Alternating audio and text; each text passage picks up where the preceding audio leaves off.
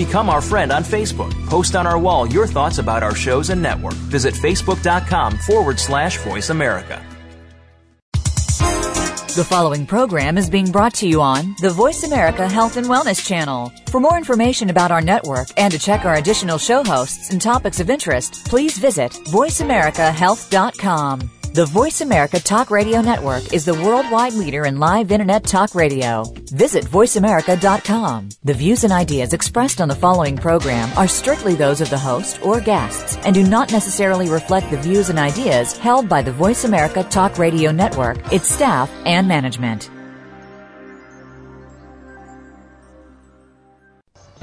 Welcome to Autism One, a conversation of hope with host Teri Arranga. All comments, views, and opinions expressed are solely those of the host, guest, and callers. In the next hour, Terry and her guest illuminate how right now there is more reason than ever for individuals with autism spectrum disorders and their families to have the best hope for the brightest future. Through education and conversation, there is hope. Here's your host, Teri Arranga.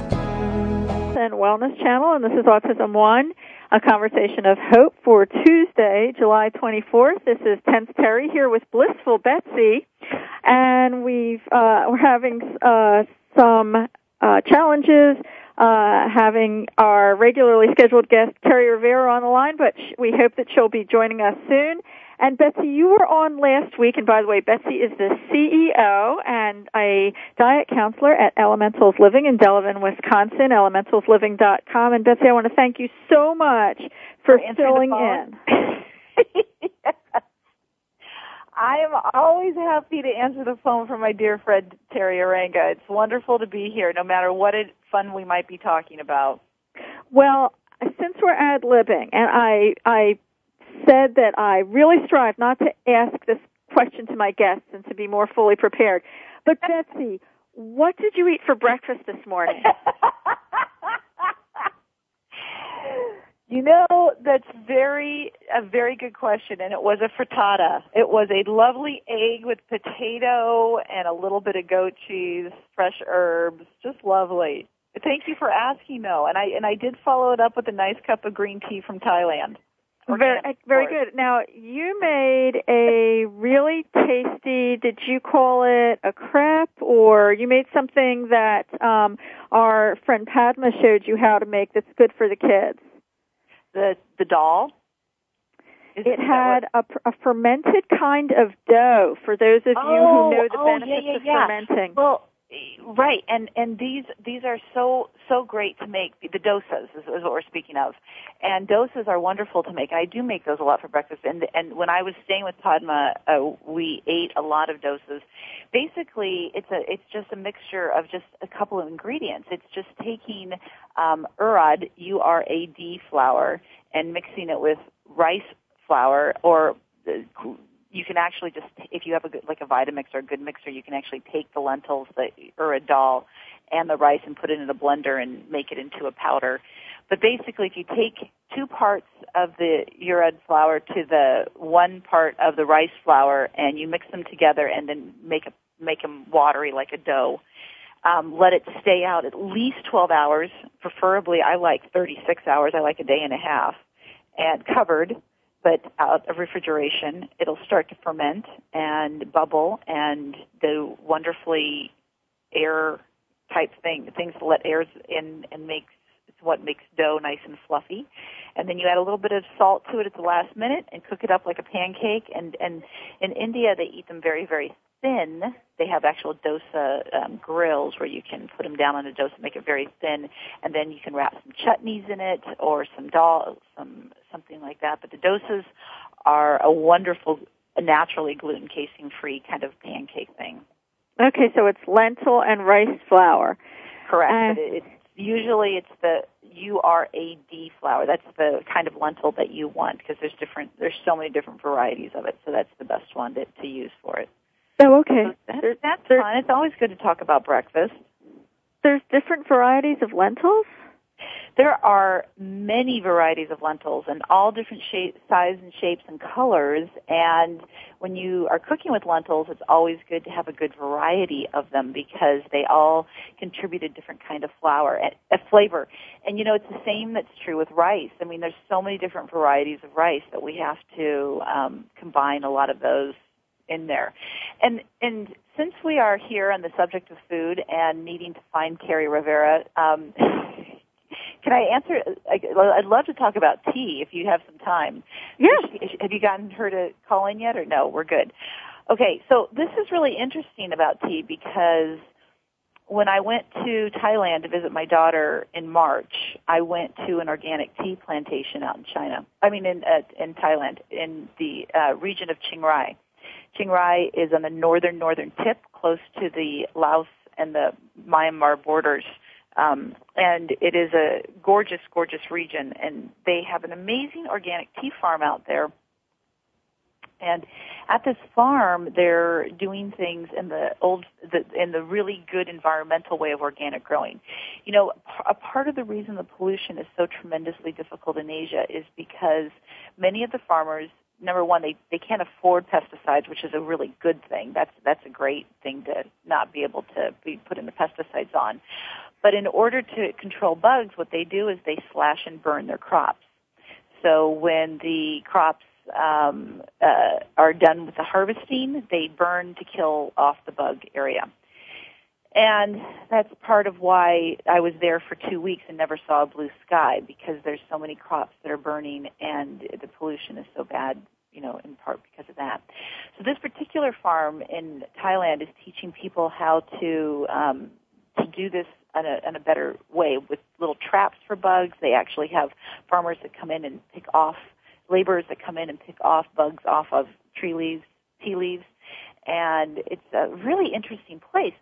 But here's the thing that I didn't really ever know is that there are not this huge variety of teas that we think. We think that there's black tea and there's green tea and there's white tea and there are all these different varieties of teas. When in fact the majority of teas really all all real true teas come from one of three varieties of teas. One went um, the the route.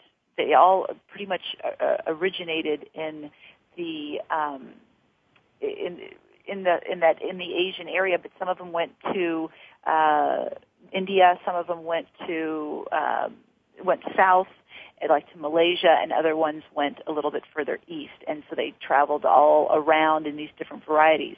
But all teas, actual teas, are typically an oolong tea. It's just what they do with the tea that makes it a different kind. So, for example, a black tea is fermented not necessarily in a great sense of fermented where you're getting probiotics, but it's basically turned black so that it can last longer and given a stronger flavor where a green tea is uh, it's usually just dried immediately, and then you use those leaves. So there's no there's no darkening period, but of course it doesn't last sometimes as long. And white teas aren't teas at all. They're actually just built from the flower, so that that's why there's no caffeine into, into those. Things like rooibos and herbal teas aren't technically teas. They we call them teas because that's the kind of beverage that they are, but they're not actual teas. So it's very interesting learning about this world of teas. And I, I'm, I'm sorry if I'm rambling on there. Are you still Are you still with me? wow, I I feel that my my bubble has been bursted. Uh, I I didn't know this about tea. I've been under popular misconceptions. Well, it's the interesting thing about like the black tea, which we think of, you know, that's what you get in your lymph, your Lipton and your basic tea bags most of the time, is that they never intended to make a black tea. What happened is in in shipping from China to London or to England, back in the day when shipping was the only method and that and the people in England loved their tea, it would turn it would turn dark, it would turn black. So they kind of when they they would get it, they would add all kinds of cream and sugar to make it less bitter. But that just became the way that the um people in England were used to drinking it and that just became what they knew.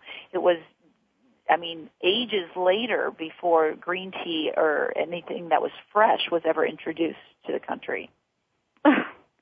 Well, I'm glad I have a cup of coffee here instead. And Betsy, I, I, understand Kerri's called in, I mean, um, but I thank you for sharing this fascinating information about no. tea that I never knew, and maybe we can continue this over having some dosas in the future. Uh, that would be good. And if anybody's interested in getting this tea from Thailand directly from, I get this tea directly from the buyer, um, please go to elementalsliving.com, our store. We actually uh, support, help support this organic farm in Thailand, which is um, an amazing place. So it's great. Well, th- do you want to stay on with um, Kerri and me, or do you, you find wanna... Kerri? Hello, Kerri. Are oh, you there? there she is. Hi. You guys have a great time. I I I will go find someone else to to talk to now. All right, fun. Betsy. We'll talk to you soon. Thanks so much. All right. Take care. Bye. All right. Bye bye. Hi, Kerri. Hi, Terry. How are you? And if I'm correct, you are at the helm. You're the founder and director of the Autismo2 Clinic in Puerto Vallarta, Mexico? Correct. Kerri also translated the DAN, you know, formerly known as Defeat Autism Now protocol into Spanish, and she helps with Curando el Autismo. And we're today we're talking about MMS. And before you tell us what it is, Kerri, give us an idea of the enthusiasm that's been generated about MMS. Well, I think the enthusiasm really comes from the parents that have been using it for their children because we're actually started um, using ATEC results, which is the Autism Treatment Evaluation Checklist, which is free and it's available in, I don't know, at 30 different languages at autism.com. And that way we're actually able to, we're actually able to measure what we're doing so that we can really see the improvements in our children instead of saying, well, he's less stimmy or well, he's less this or he's more chatty. We're actually able to see the numbers drop. And, and, and an ATEC score of 0 to 10 is uh, a child who no longer has a diagnosis of autism or considered recovered. And then of course as you go higher up like the 120s, 130s, your children has uh, your child would have more severe autism.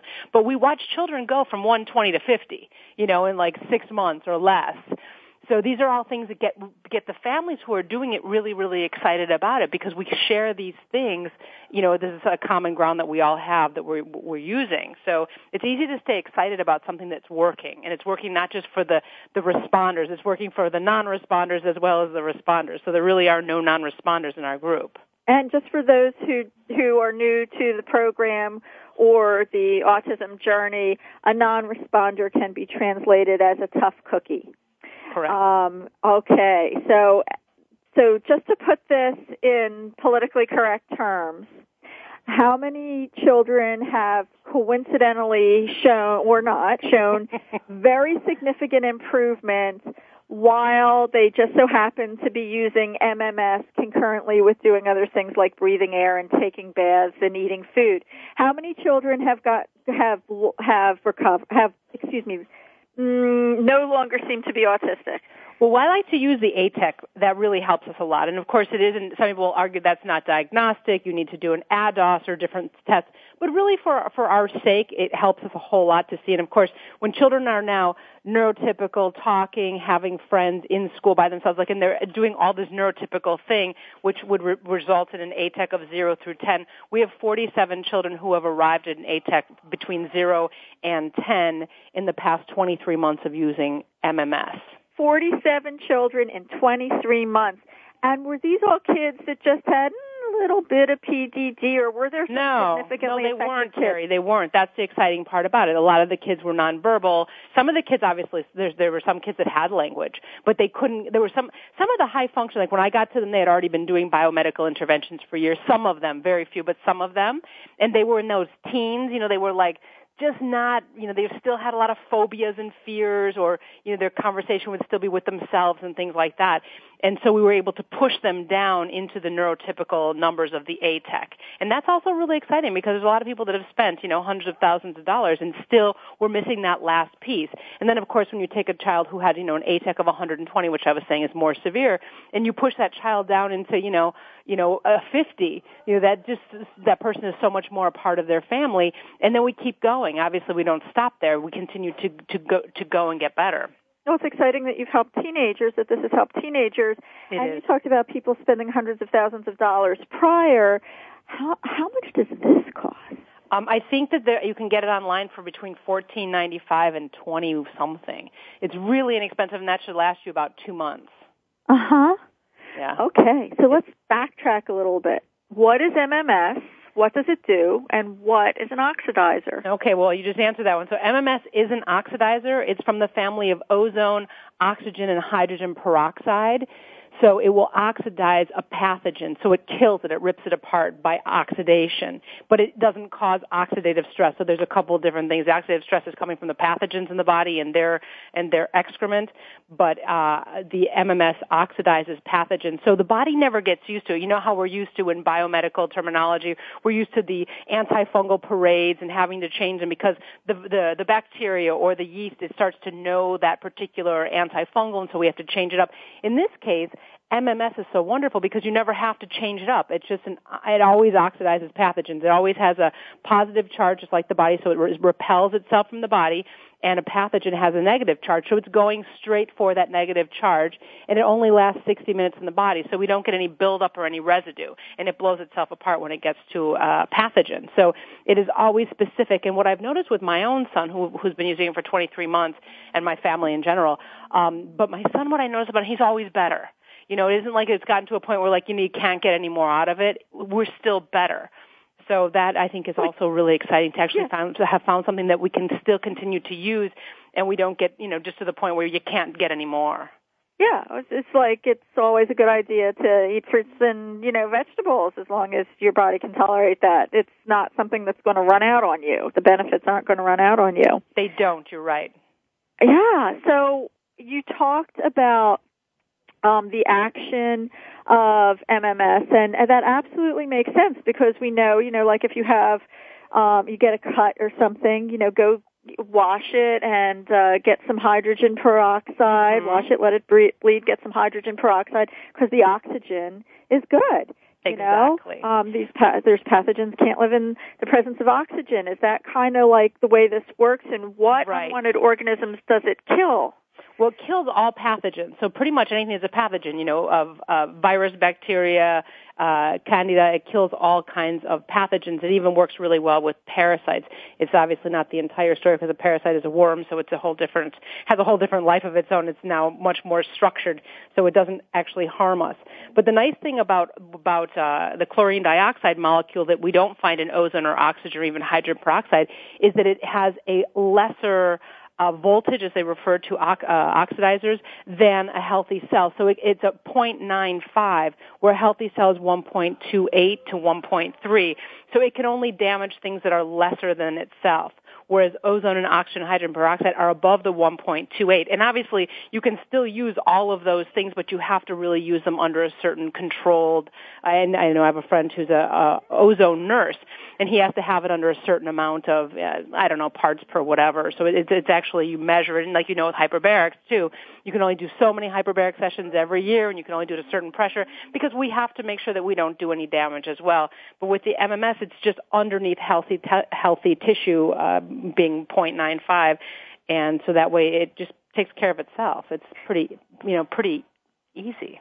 Yeah, that absolutely makes sense. You know, even with hydrogen peroxide, if you're doing oral care, you know, you want to, you know, not overdo it and you dilute it and, you know, you don't want to overdo it. You want to protect your, your tissue. It does good things and, but you also want to use it in appropriate, uh, boundaries. So MMS spares healthy tissue? Yeah, because it's a 0.95. Its oxidation voltage is 0.95, and the healthy tissue is 1.28. So it stays underneath that. So you really you you don't actually do any damage. For instance, people that have had Herxheimer's from detox, and you know you could have a Herxheimer's from a IV chelation or from too much antifungal or whatever. Because basically all it is is just a whole bunch of pathogens dying at one time. The liver's not able to absorb them all, and so we have kind of like a nausea or a diarrhea or something of that sort. But that's a Herxheimer's. It's not a secondary effect. So pretty much the only thing I've ever heard of is people taking too much or going too fast. And those are the things that with the protocol that we're using for the baby bottle, it's almost impossible. It's kind of almost, you know, idiot proof. And I don't mean to call anybody an idiot. I'm saying, you know, it's so easy to just do things a little too, too hard or too strong or too much you know, because we always want our kids to recover really quickly. But at the same time, if we just go, you know, one drop more every day, the body gets used to that, and we have a nice low, slow detox. And even parents have said to me, "Gosh, but you know, I didn't have any vomiting or diarrhea," because you read the worst, obviously, um, on the internet. And the reality is, it's it's not necessary that you're going to have that. Okay. When we get back, maybe we'll talk about the internet a little bit here at the Voice America Health and Wellness channel with Kerri Rivera. And thank you to our sponsors, Oxy Health and Superberries. We'll be right back. Opinions, options, answers. Voice America Health and Wellness. Frankly Speaking About Cancer is a program designed to empower survivors and their caregivers to deal with the social and emotional challenges of cancer. The show will invite physicians, researchers, nurses, social workers, patients, and caregivers to share their advice on how to live a better life with cancer. Join host Kim Thiboldeaux, President and CEO of the Cancer Support Community, Tuesday afternoons at 1 p.m. Pacific Time and 4 p.m. Eastern Time on the Voice America Health and Wellness Network. Are you living your vital life?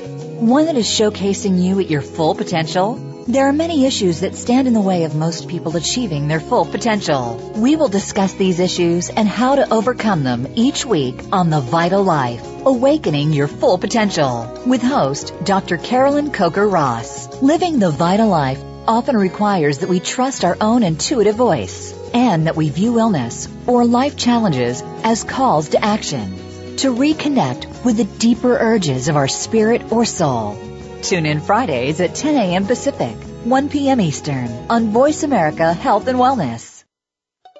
Opinions, options, answers. Voice America Health and Wellness. Welcome back to Autism One, a conversation of hope with Teri Arranga. If you have a question or comment, call us toll free at 866 472 5792. Now back to the program. Here's Teri. We're back with Kerri Rivera, who's at the helm of the Autismo2 Clinic in Puerto Vallarta, Mexico, and we're talking about MMS. And Kerri, what do the letters MMS stand for? It, it's actually a stupid uh, uh, name. It's Miracle Mineral Solution. And when Jim Humble happened upon the MMS, it was actually chlorine dioxide. It's used for uh, water purification. So he started using it. He was a miner, and so he would go to you know remote places in South South America or Africa where they didn't have really good water. So he would take his his uh, water purification drops with him. And so when he happened upon it, he, there were some some fellows that were dying of malaria there, and he kind of figured, well, geez, you know, if this is going to kill pathogens in the water, it should probably kill the pathogen that is malaria. He gave them some of that, and like four hours later, they were still alive. All other people were dropping dead from it, and they started sharing it all around. And then he thought, gosh, I'm really onto something here as far as, you know, like a healer for humanity. And he said, if I name it something stupid, they won't take it seriously. They'll think it's just snake oil. And then, of course, now he's kind of like, geez, I wish I kind of maybe didn't do that. But at the same time, you need to stay out there doing it. And of course, it, it's, it's better to fly under the radar sometimes. As you can see, I've flown above the radar, so now things have changed a little bit, but that's still okay. That's what. Oh, that well, means. you know, I used to say Hulda Clark said, if people remember Hulda Clark, yes. um, she used to say that disease was caused by um, uh, pollution and and parasites and uh, she knew a lot about parasites because she had worked in Washington D.C. And speaking of parasites, we know that MMS helps with that. But tell us about the flack you're getting on the internet.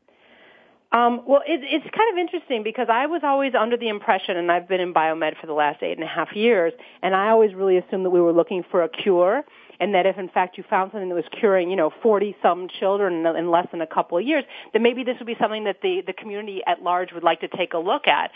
And um, you know, of course, there's there's a lot of families that are very excited about it and they embrace it, and their children are recovering, and this is fabulous, or, or whatever you call zero to ten on the ATEC. And so that's really exciting. But at the same time, there's also a large group of people that are like, oh, it's bleach, and you know, all kind. The, the science is, is is is incorrect of what they're saying, and of course, that's that's sort of an odd thing to me because you know biomed we've done IV chelation and we do all kinds of you know out of the box kind of stuff if in fact it were bleach or if in fact it were God knows what. I mean, I know people that are talking about doing chemotherapy for their kids with autism. You know, there's a lot of people that are just really out there to do other sorts of things. So I mean, that's scary to me, but everyone has their own opinion of what scary is. So um, I think when there's recovery and you look at somebody's CBC or you look at somebody's uh, liver enzymes or you look at somebody's overall general health on the on the labs when they are now ATEC zero to ten and they've taken MMS for you know months to a year or so, and they're perfect. Their labs are perfect well, it can't be damaging at that point, you know. Uh, so I don't even understand why everybody isn't just running over. But oh, slowly but surely there are people that do contact me. There are the biomedical doctors. I have some that have contacted me and they're very interested. And of course, you know, I'm doing the best I can to, to sort of document so people can kind of see what's happening. And, and of course, you know, you mentioned about the parasites and Hulda Clark uh, Hulda Clark, Dr. Simon Yu, Dr. Klinghardt, Dr. Schwartz. There's a lot of people, not a lot, there are a handful of people out there that are really into the parasites. And we started finding parasites coming out of our kids because MMS does damage to the parasite. So all of a sudden we're starting to see worms coming out. And it's very hard to get the worms to be identified even by the best labs in the United States. People are actually sending their worms in and they're coming back with a, with, with a, you know, negative for worm. And that, to me, that's amazing. Well, I'm glad I talked to Betsy about breakfast first before we had a chance to talk. Okay. And, and a, a, comment that you made um, earlier about things getting used to other things, like when you use an antifungal. Mm-hmm. With antibiotics, too, there's something called pleomorphism, and you use some antibiotics for, say, you had a urinary tract infection and you used antibiotics. Well, those pathogens would morph then they go back in to do a test and they might not recognize those pathogens anymore and think you were clear because the pathogens had morphed. But you're saying that that doesn't happen with MMS. It doesn't because it's just an oxidizer. It it just keeps on going in and doing what it does. It, you know, we go from the positive looking for the negative, and then it destroys it. It's it's pretty simple science. I mean, it, obviously, it it seems like it's really complicated, but it's going back to basics. And I'll tell you something, Terry. I always enjoyed the cliff notes, you know, from from high school and college. Yeah. And I was thinking to myself, leave it to me. Like I'm kind of a slacker, you know, to figure this, to find and go like, geez, there is that stuff, you know. And of course, I think that is divine intervention, of course, but um, still, it's one of those things like it's so simple you go, God, this is simple and easy. And you know, one of the things that got me, a friend of mine was telling me that in the United States right now, there's a murder suicide every week in the autism community. And we know that 90% of our families end up in divorce. And of course, when you take half of not a lot of income, it's very hard to live on. And some of our children are more severe and they have fecal smearing and they have don't sleep at night. And a lot of that kind of stuff happens because biomedical interventions in general are pretty expensive. Obviously, the diet is, is not expensive and we can all really do the diet. But at the same time, when we start talking about that, it gets to be very costly. And I thought to myself, you know, if in fact there's a way that we can, you know, raise money or or have people donate to families that can't afford any kind of biomedical intervention, not even $12 a month or $10 a month or whatever that would cost, that we could actually help families that their children, you know, we, you can't recover every child. It's, you know, God's will that the child will become recovered or not. And we're just going to put everything, as Dr. Simon Yu says, an accidental cure. You put everything out there and you hope for the best and, you know, we, we try to stay on track. But at the same time, if we can stop having the need for parents to feel that kind of, um, you know, when you just don't feel that there's any hope, I think at this point we are giving hope, and we're giving hope that everybody can afford. So, you're saying that this is safe, this can be used safely, this can be used extremely inexpensively, and this can be very effective. Yes. So why are you getting flack on the internet and in the mainstream press? Um, so it, it, uh, when I when I start to look at that, and then of course you know other families will go, oh I know this guy and I know this gal and stuff like that. And some people are just people that are out there that you know maybe they carry their own guilt because they're not doing something for their child, or maybe they want a little fame because they're selling something, and so they want you know if their name goes out there while people are still reading these hot blogs, it's quite possible that they're interested in their own fame and fortune. And a lot of people have gotten rich off of a lot of biomedical interventions. And this is one that is just, I don't make money on it. No one gets rich off it. There's people that are selling uh, MMS throughout the world. I don't sell it, so I, I don't, I don't know, um, you know, how much they make off of it. But at the same time, I would say that, you know, that, that that's the least of it. But there's a lot of people that are selling all kind. Well, you know, the biomedical interventions, how expensive most of them are. So people are benefiting and i think it has something to do with that. I really do. And of course you know there's the what do they say? The, the truth enters into three phases. At first you're ridiculed and then of course everybody becomes very angry and and then it enters into the third phase of acceptance. So hopefully pretty soon it will just be kind of like one of those other things like you know like you know how IV chelation about six or seven years ago was kind of like just sort of accepted, and maybe about eight years ago was kind of like, oh my gosh, it's chemotherapy. You know what I mean? So the, there was just a lot of misconception about what it was, and then of course it just kind of entered in. It's just part of the biomedical interventions they do not because MMS isn't going to cure everything or everybody. It's not possible to have a cure-all for everybody, but it is definitely going to kill off pathogens and it will have a certain place i think if in fact we can get beyond this um you know all the well i think we're even kind of beyond it in a certain way because it has died down quite a bit. But then there are those in the mainstream press or internet who don't believe that any of these quote unquote alternative treatments work for autism because they believe that autism is a genetic hardwired condition and the best you can do for it is maybe some behavioral therapy and go pop uh, a pill that you buy at a pharmacy. What's your viewpoint on that? Well, I, I understand that certain certain people like myself, and I believe you and I share this with our children. I had a perfectly neurotypical child until he was two years and one day old, and then it was so obvious I brought my son back and my husband said to me, what happened to Patrick? So it was that fast that my son went out. So, you know, you don't have neurotypical development and then all of a sudden one day at 24 months and one day old, something happens. It doesn't go like that. We don't just self-combust. Um, so when you look at the regressive autism, which I experienced with my son as well as I'm sure you did, um, the, these kids, we need to get them back to when they were healthy. They've been unhealthy for a long period of time, and of course, we've spent a lot of time doing things that didn't really fix the, the, the, the root of the problem. And now we're getting to the root of the problem. And obviously, when we're seeing these parasites, like as Hulda Clark was saying all along, when we see these parasites coming out, we think, wow, this is a root problem, you know, because obviously in in the parasite's um, uh, environment, he, there's bacteria, there are uh, virus, there is yeast, so all this stuff is part of them as well. So I think Dr. Klinghardt is the one that said that if you go from the largest pathogen to the smallest pathogen, then you don't ever have to really go for the smallest pathogen because the smallest pathogen is part of the largest pathogen's uh, environment. You said we have pathogens pooping in us the, the parasites are, are they, you know, they're actual worms. They're like the Ascaris lumbricoides and the taenia, and they have their own, you know, they eat and they, they, they have, they defecate. And that's in our bloodstream. So that, you know, alters a lot about us. Ugh, okay. How does MMS address heavy metals? It actually destroys the bond. So when you have ethyl mercury and methyl mercury, it will break the bond between the ethyl and the mercury, or the methyl and the mercury, and then it doesn't have a way to stick around and it goes out of the body. Wow. Mhm. It's pretty rad, man.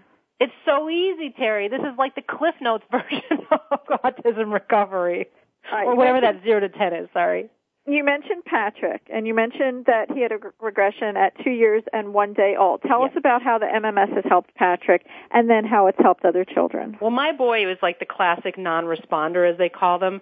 Um, you know, we would you know do the diet and oh, a little bit better, and we did hyperbarics and a little bit better. So we and we did a lot of other stuff that I didn't see anything like you know chelation we did, and he I didn't see anything. But so little by little, I was you know he was better, but you know, not really a lot better.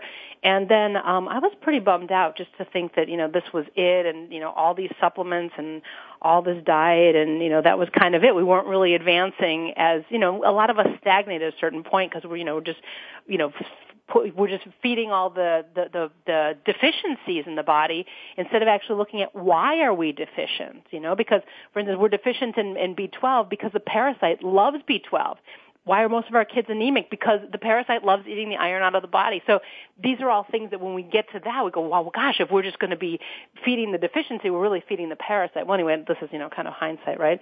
And so anyway, that's, um, my son, when I finally got into the MMS and I found it a couple years ago, it came to me, I asked for, for some divine intervention. I started to remember the MMS and my husband said, well, I'll start it first and, you know, see how that goes. And if everything goes well, we'll start it with Patrick. So everything went well with my husband and we started with Patrick. And after one week, he went from saying, you know, pretty simple stuff, you know, like the things he desired, like I want chicken or I want car, things that he really, really liked, to saying things that were the mundane, like I want to go to bed, I want to take a shower, I want to brush my teeth, and looking at me, engaging with me, smiling at me, wanting to play with me, pulling me to play with him. These are all things he didn't do. So now I have this person, obviously my son still has autism, he's going to be 12 in a few weeks. Um, I didn't come into this MMS until he was already 10, but he has improved so much. And like you were saying earlier, we are seeing teenagers having their their ATEC scores dropping. There's one boy, I think he's 13 or 14, and his ATEC has dropped from a 40 to a 20. So you see, I mean, you know, when when typically you talk to biomedical doctors, they're going to tell you, oh, you know, between you know two and seven, we're seeing recoveries, and then after that, it starts to drop off. But I don't see that with this. And for me, with Patrick, I have not seen it, and he continues to do better all the time. He's not recovered yet, but we're going the right direction. Okay, and you have a hyperbaric clinic, and I just want to stress that you know even if a particular parent has a child who's considered a non-responder, what doesn't work for one child might have worked for another child.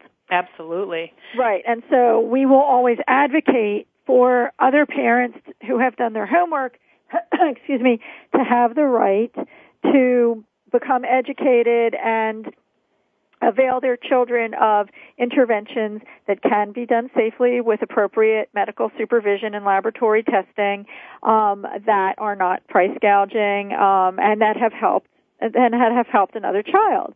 So um, you've seen, you know, you obviously have a hyperbaric clinic. You've obviously seen hyperbaric oxygen help other children. But for um, parents who have kids who are uh, considered non-responders or tough cookies, you know, this sounds this sounds uh, really remarkable. I, I just calculated that at the rate that you said, it costs like ninety dollars a year. Right, and like That's I said, if in fact there's a family that can't even afford that, just to let us know, and we'll try and find somebody that will donate because there there are people around that are that are selling to people like myself and I'd say, okay, if I buy three bottles, will you donate one bottle, or how much would you charge me to donate? And just send it to that person, because I think that we, you know, as a community, we can help our our own as well. So tell us something about the protocol, different ways that MMS can be administered, and what it means to activate a drop. Well, because MMS is actually well, chlorine dioxide is a molecule that is that is a silly name MMS, but it's really chlorine dioxide, seriously known as something. And chlorine dioxide is made by putting one drop of citric acid with one drop of sodium chlorite, and you put one drop of each together, and you wait 20 seconds, it activates, and then you put water on top of it and you drink it. And so that is the uh, the activation of it. And uh, last year, when I when we used to do one drop at a time, and we would go up really really low and really really slow. So every day you would add one drop to your day it was still too much for some of the smaller kids and even some of the older kids because they would, you know, have a lot of die off with that. So what we started using um, last year was the baby bottle method because it's an eight ounce and we do eight doses a day. So we start off with an eight ounce baby bottle full of water on day one. We activate one drop and we put it in there. So we're only giving one ounce eight times a day, which is one eighth of a drop. So everybody can really tolerate this. Even, you know, our moms, a lot of our moms think, well, you know, we weigh 150 pounds or however much we weigh, and we're like, oh, we can take a big bunch, but we can't. We have a lot of toxins in us that we've actually accumulated over our, you know, 40 whatever years or however old we are. And so that's one of the reasons why we like to go low and slow with us and with our kids too. Our kids are toxic. That's why they're not neurotypical. So we need to get them also low and slow. We don't need any drama. We don't need vomiting or diarrhea. We don't need any of that kind of stuff. And with the eighth of a drop at a time, we're able to monitor so much better the uh, the die off, and we're able to to uh, manipulate it much better. And so the kids, like let's say uh, by four o'clock in the afternoon, after maybe five doses, uh, you start to see that your child feels like having a nap.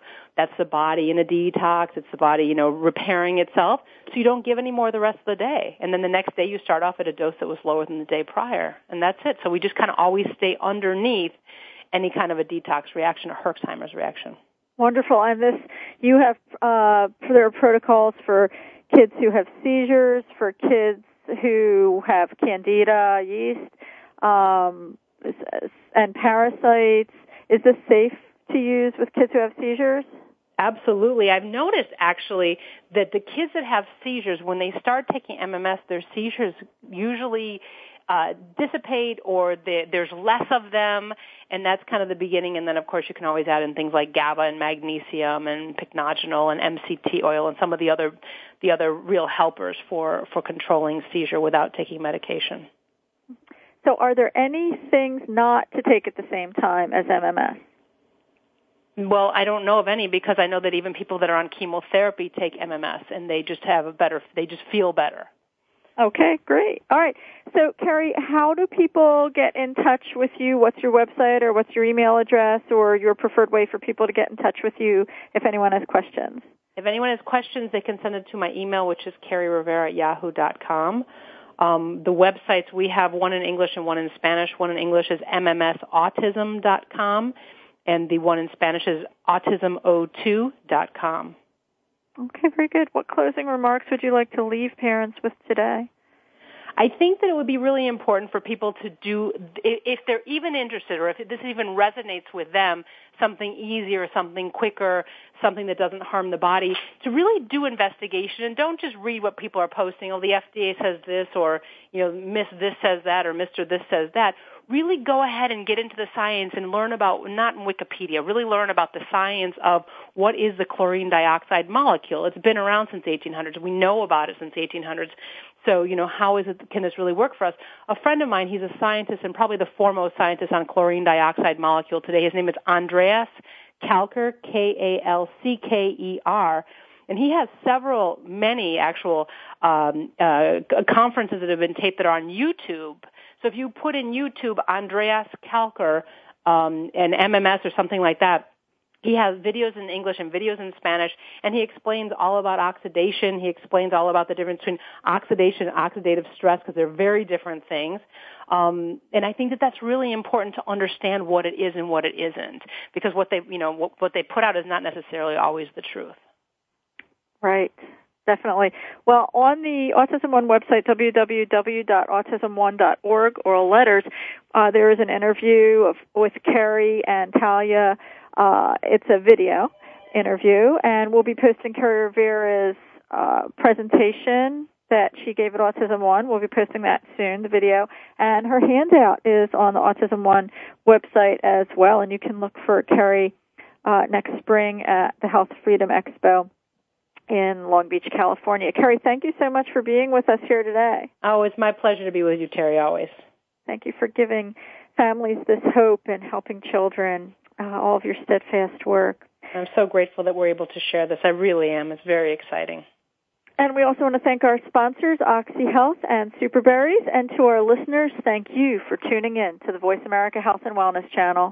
Thank you for listening to Autism One, a conversation of hope. To contact Teri or get more information, visit autismone.org. Tune in next Tuesday for another hour of education and conversation on Autism One, a conversation of hope with Teri Arranga.